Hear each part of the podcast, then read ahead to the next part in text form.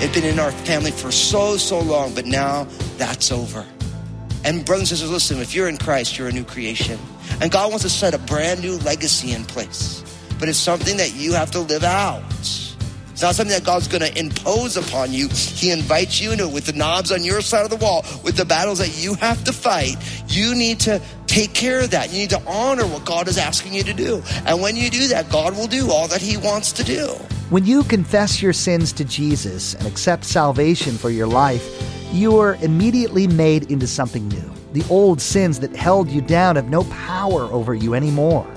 Jesus isn't forcing you into his kingdom, however. You get to choose to step into this new life, knowing there's battles that need still be fought. Pastor Daniel will share today that your participation now will bring eventual reward in your eternal home in heaven. Now, here's Pastor Daniel in Judges chapter 1 as he continues his message The Conquest Continues.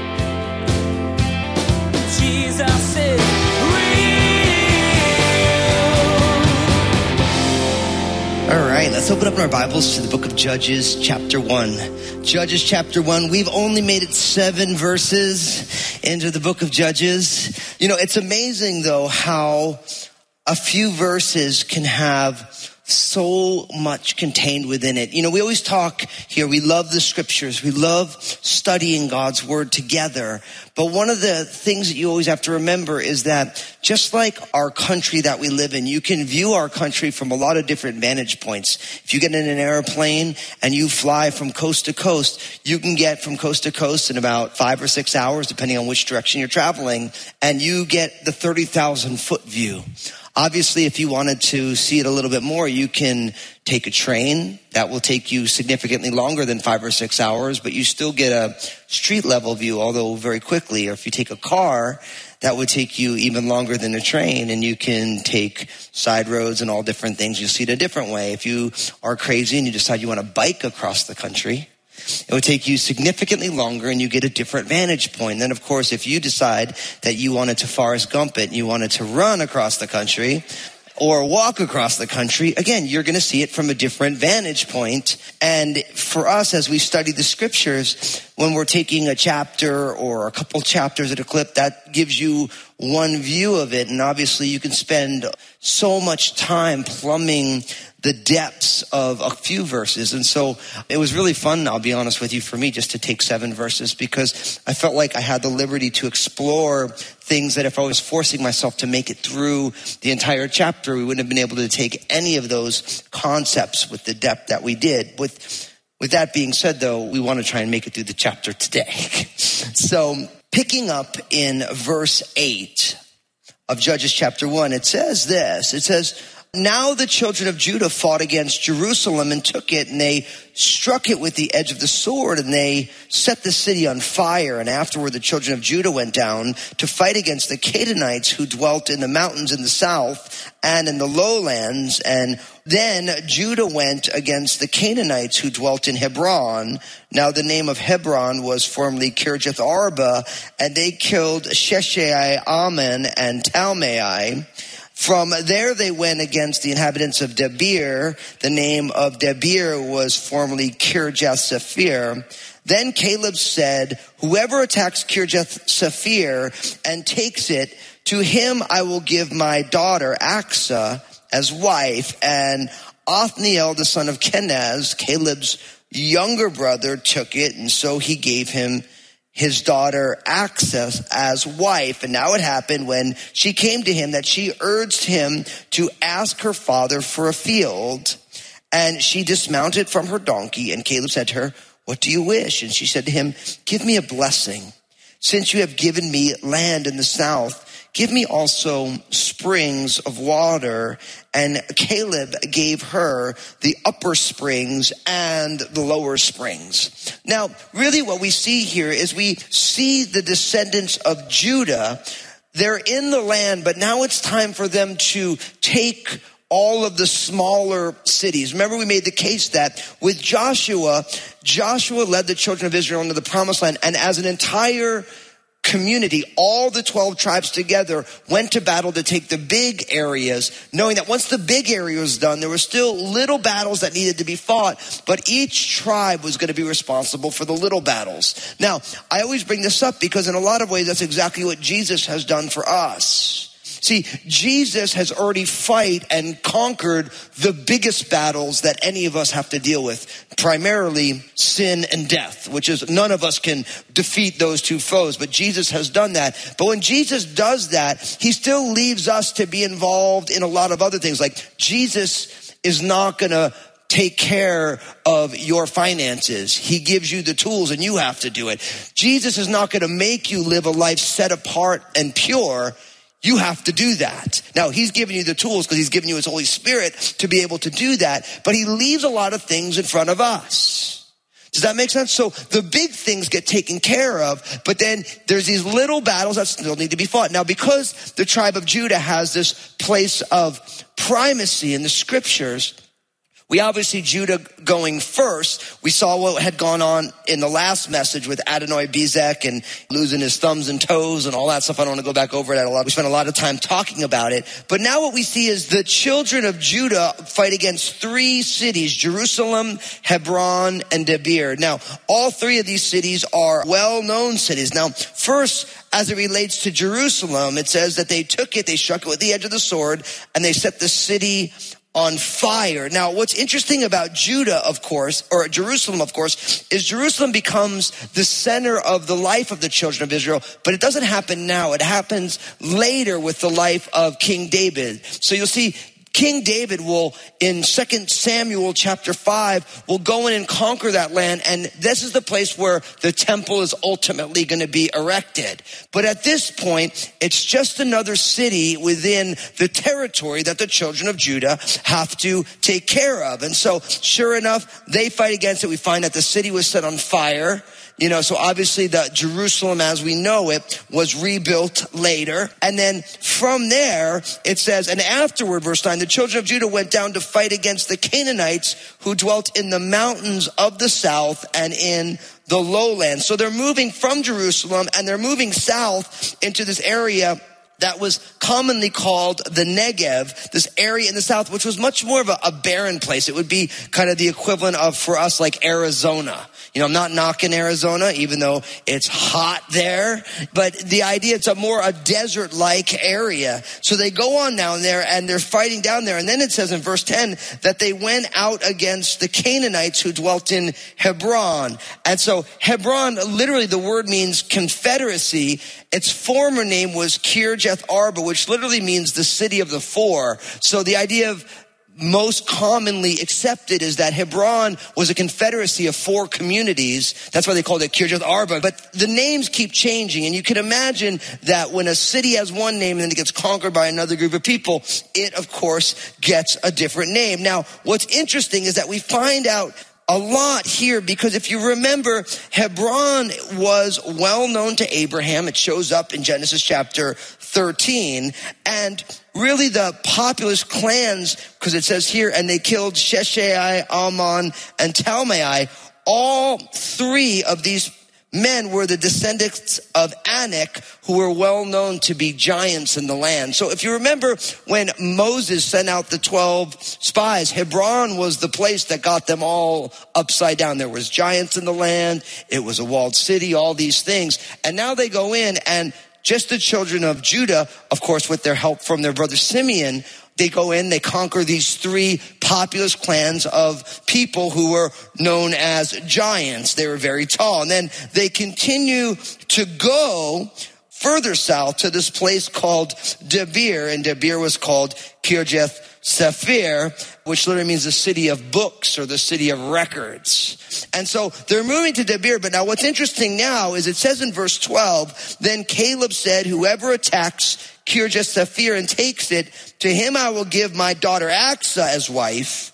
And Othniel, the son of Kenaz, Caleb's younger brother, took it and he gave him his daughter Achsah as wife. Now, what's interesting here is Caleb sees this area and he says, listen, anybody wants to take that land, you can marry my daughter. Now, Know it sounds weird for us, and I realize this is a completely different culture, but in a culture with an arranged marriage, a man who will go and conquer a city is the kind of guy that you actually might want your daughter to marry. Can I get an amen to that? I always love it when somebody thinks my girls are cute because they're right, they are cute. But you know, it's like they're, they're young, and so it's like, well, so and so, you know, asked me if I could be their girlfriend, and I'm like, who? And I'm, I write their name down because I want to punt them across the playground, but that's a different discussion. But then I said, well, you got to ask him if he's got a job.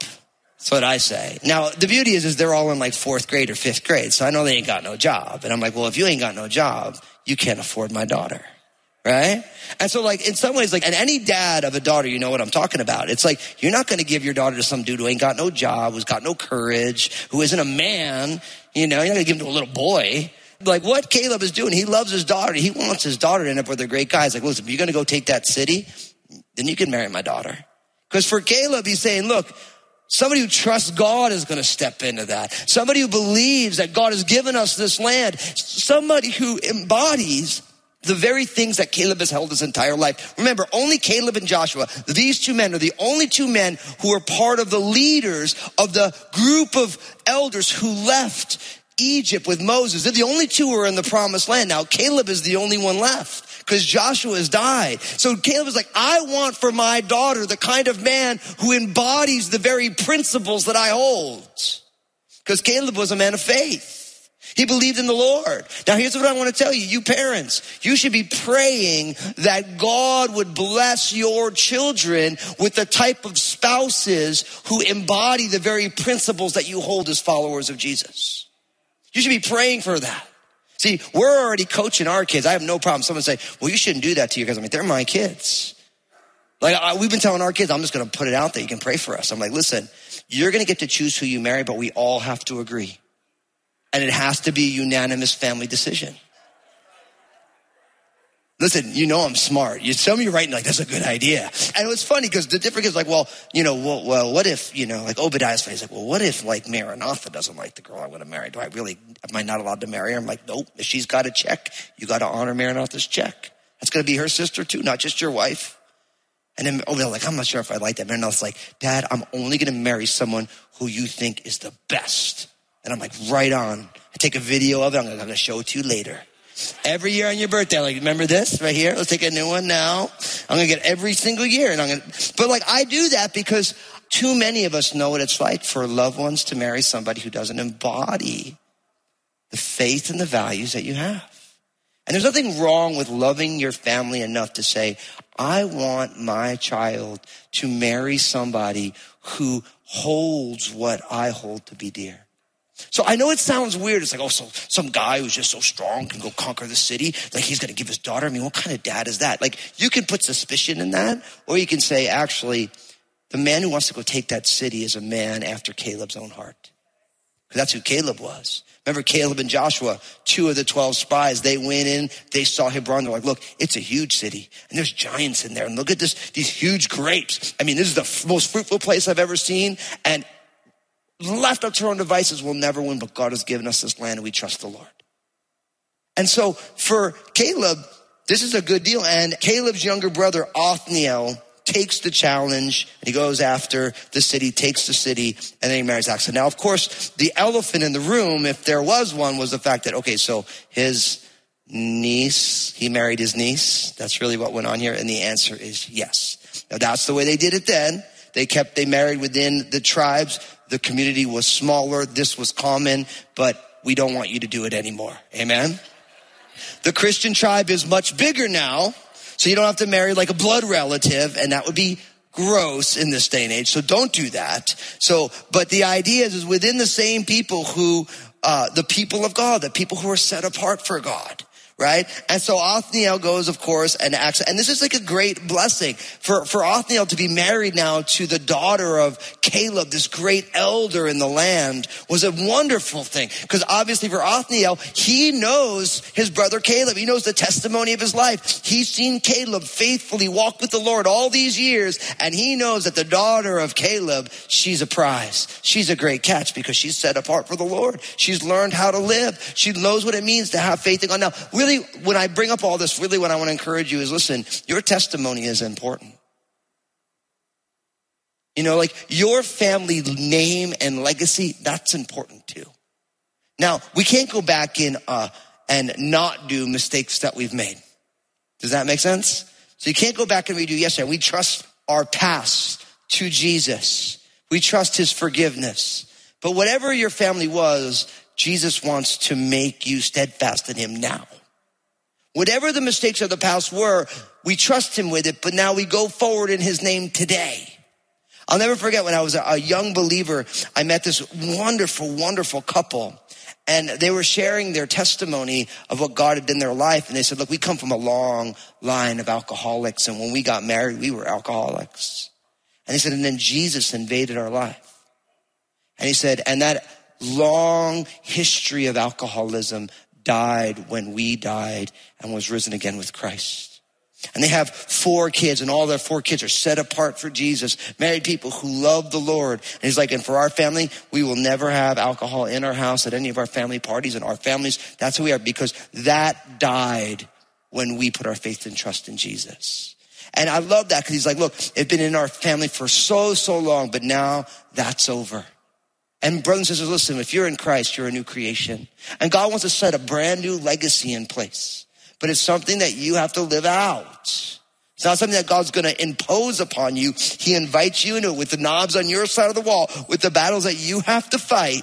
You need to take care of that. You need to honor what God is asking you to do. And when you do that, God will do all that he wants to do. Now, what's beautiful here is we find out after the fact that, that when Achsah came to him that she urged him to ask her father for a field. So really what she's saying is that not only, okay, um, we're married, but we should ask my dad for a field. And then it says, and she dismounted from her donkey and Caleb said to her, what do you wish? And she said to him, give me a blessing since you have given me land in the south and give me also springs of water. And Caleb gave her the upper springs. And of course it says, and the lower springs. Now, you know what I love about this? Caleb once again embodies things that I want to see in my own life. Not only a courageousness and a faithfulness, but now we see him functioning in extreme generosity. You know, like you have to realize like this was long before like everyone had plumbing and uh, clean water coming into their homes. Remember, I told you that the Southlands were pretty barren. It was dry, right? And so this idea of we need water was huge, right? And Caleb just doesn't give her water. He gives her both the upper and the lower springs. Now you can imagine that in that culture, just like in our culture today, water is a necessary commodity for basic survival. And you can imagine Caleb being like, man, I got to hold on to my water. Like, I got all this land, I got all this stuff, but he gives his daughter not just the upper springs oil, he gives him both. Why? Because Caleb's a man who trusts the Lord. Here's what I'll tell you your generosity is tied to if you really believe in God or not. That's where it boils down to. When someone says, I believe in Jesus, but I'm not generous, no, you don't. Because if you did, you'd be generous because God's so generous, he gave his own son. You know? And what's amazing is, and many of us have experienced this, there is more anxiety over material things in cultures of affluence than in places where there's poverty. I'll never forget it. I did missionary work in Peru and we were going around, we were serving in Lima and Lima's a huge city and quite cosmopolitan, you know, but as we were coming to the city, we noticed all these, what we would call shanty towns all around the city. And as we were going, I'm like, man, we need to make sure we go out there. So we bought, you know, hundreds of pounds of rice and beans and we were making these little goodie bags and we just chose one and we went in out two by two and went door to door. And I'll never forget it. It's like, you know, I saw some of the most horrendous quality of life issues that I'd ever seen in my life. I traveled a bunch and I saw stuff and it was really heartbreaking. And I remember we went to this one place and and it was a much older woman. She probably was in her 70s or her 80s and she lived alone. And right as we gave her the rice and the beans and we were talking to an interpreter, we were explaining her what we were doing and we wanted to pray for her. Is there anything we can help her with? She's like, do you have extra bags? She asked. And we're like, oh yeah. She's like, can I have extra plastic bags? And she started to divide out hers into three other bags. And we're like, well, what are you doing? She's like, well, I have family members who live about three miles away and I want to separate, I want to give this to them because they need it as much as I do. Now, this is a woman who living by herself, she could have lived on what we given her for probably a week. But right away, she's like, I have family members who need it more than I do. Now, that's in the midst of extreme poverty. But of course, here we all have cell phones and a thousand channels on our TVs and flat screen TVs and closets full of clothes and shoes. Even you guys have it too, you know? And it's like you have all this stuff, but yet generosity isn't really quite an American way of life. And I'm here to tell you, even if our culture isn't generous, our God is generous. And if we're Christians, then we're like our God is. He, he's transforming us. Now, listen, whatever your excuses that just popped up in your head are, that's all they are. They're excuses. And you just have to own them. Like, look, okay, so this is how, this is what happened for me. When I first started walking with Jesus and I was watching in the Bible and God was working on my heart, I would finally just say, God, I'm just going to be honest. I'm just not a generous person. I'm selfish and I'm self-centered and I'm super sorry.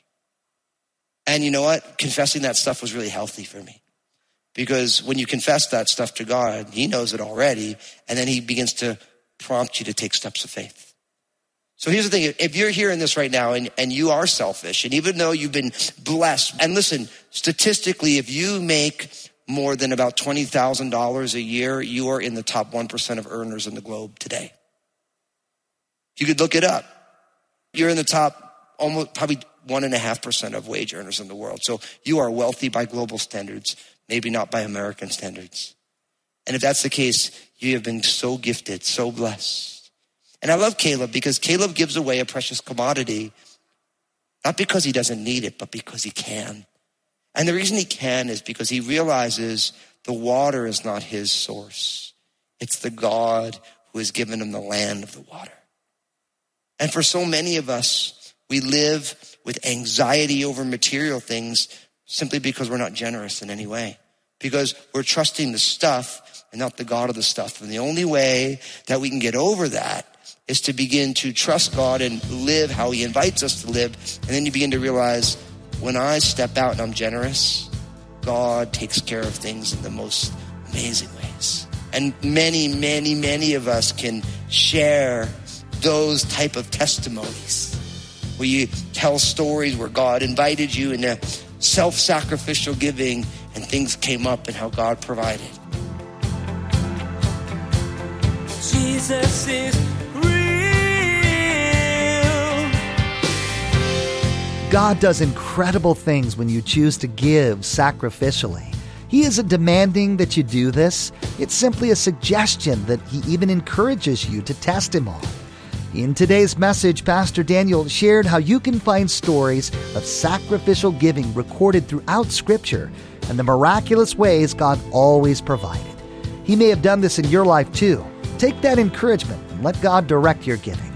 Jesus is Real Radio is the radio ministry of Daniel Fusco of Crossroads Community Church. The messages that you hear each day here on Jesus is Real Radio were produced from messages that Pastor Daniel shared on Sunday mornings and the midweek study. It's our prayer that this teaching from God's Word blessed and encouraged you in your walk with Jesus Christ. Thanks for joining us today for Jesus is Real Radio. Hey, I wanted to remind you that each day on Facebook, Pastor Daniel shares a simple two minute message.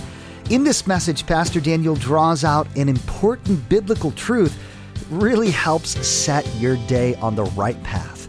So be sure to follow Pastor Daniel Fusco on Facebook and share these two minute messages with your friends and family. Next time on Jesus is Real Radio, Pastor Daniel will remind you that God doesn't always work things out the way you think that they should be. Doesn't mean it isn't coming together in the right way, though. God has plans and asks you to participate in them, but you must remember that He's the one in control. He can see the outcome long before you even begin. He'll guide you to the right place every time. You've been listening to Jesus is Real Radio with Pastor Daniel Fusco of Crossroads Community Church. Pastor Daniel will continue teaching through his series, Arise. Until then, may God bless.